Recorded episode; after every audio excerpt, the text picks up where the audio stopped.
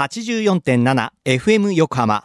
ここから5分間は藤田雄一がお送りするはーい、社労士ですのコーナー。神奈川県社会保険労務士会から社労士さんをお迎えして様々な労務にまつわることや相談に楽しくわかりやすく解説していただきます。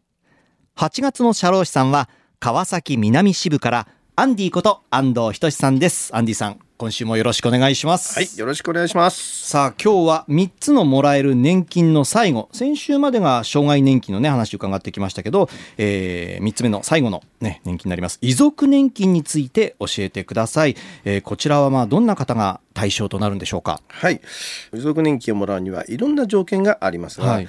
まあ大まかにはですね、国民年金、厚生年金に加入されている方か、えー国民年金、厚生年金が原則もらえる方が亡くなった場合に、はい。その遺族がもらうことが可能になっています。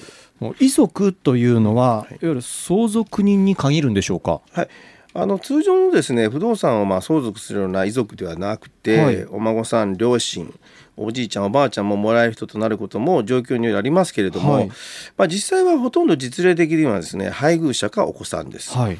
まあ、原則18歳年度末で高校を卒業されたお子さんは、まあ、この年金法上ではもう子供にはなりません、そうなんですね。はい。で国民年金は遺族基礎年金と言いまして、はい。お子さんがおられる配偶者でないと遺族基礎年金はもう最初から受け取る資格がないということです。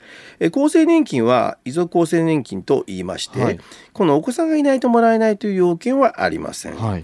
まあ、また国民年金遺族基礎年金ですね、はい。厚生年金の方も、えー遺族の方の条件ですが、えーご不幸があった日の原則前年の年収が850万円未満で、はい。さらに亡くなった方と、えー生活を一緒にされていたということが条件になります。はい。あの結婚してない、まあ、その事実婚の方なんかももらえるんでしょうか、えそうですね、えー事実婚も認められますね、はい。えーまあ、入籍はしてないけど、えー事実上夫婦生活をされている遺族、まあ、一人のことですね、はい。えー先にお話ししました。年収の条件は当然クリアしなければもらえる資格はありませんが、はい。事実婚の方もこの遺族になる。はい、対象になるとはいいうこと、当然なります、はい。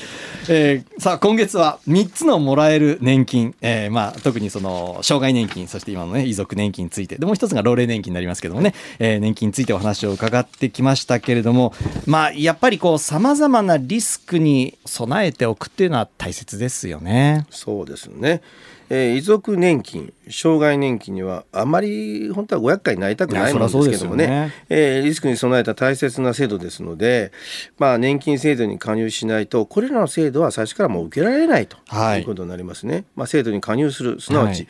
年金制度に保険料を支払わない方が得なんじゃないかとかねそうなんじゃないかとかっていう質問も受けるんですけども、はい。この支払い保険料はですね全額払っていただいた保険料ははい。損金扱いで扱いまして、はい。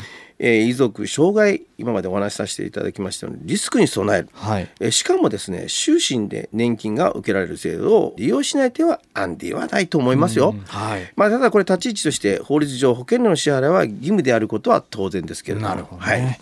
はい、えー少しでも皆さんのね参考になったでしょうか、えーさてリスナーの皆さんいかがだったですか？はい。社労士ですでは皆さんからのメールもお待ちしています。社労士さんに聞いてみたいことやこのコーナーへの感想もお待ちしています。メッセージをご紹介した方にははい。社労士です。オリジナルステッカーとオリジナルエコバッグをセットにしてプレゼントいたします。メールアドレスは社労士アットマーク FM 横浜 .jp 社労士アットマーク FM 横浜 .jp です。また、この番組のポッドキャストもアップされています。FM 横浜のポッドキャストのページや、神奈川県社会保険労務士会のホームページからも飛べますので、ぜひチェックしてみてください。さて、そろそろお別れの時間です。ここまでのお相手は藤田雄一と、アンディこと安藤仁でございました。はい。この後は再び、浅見ルナさんのサンデーグッドバイブスでお楽しみください。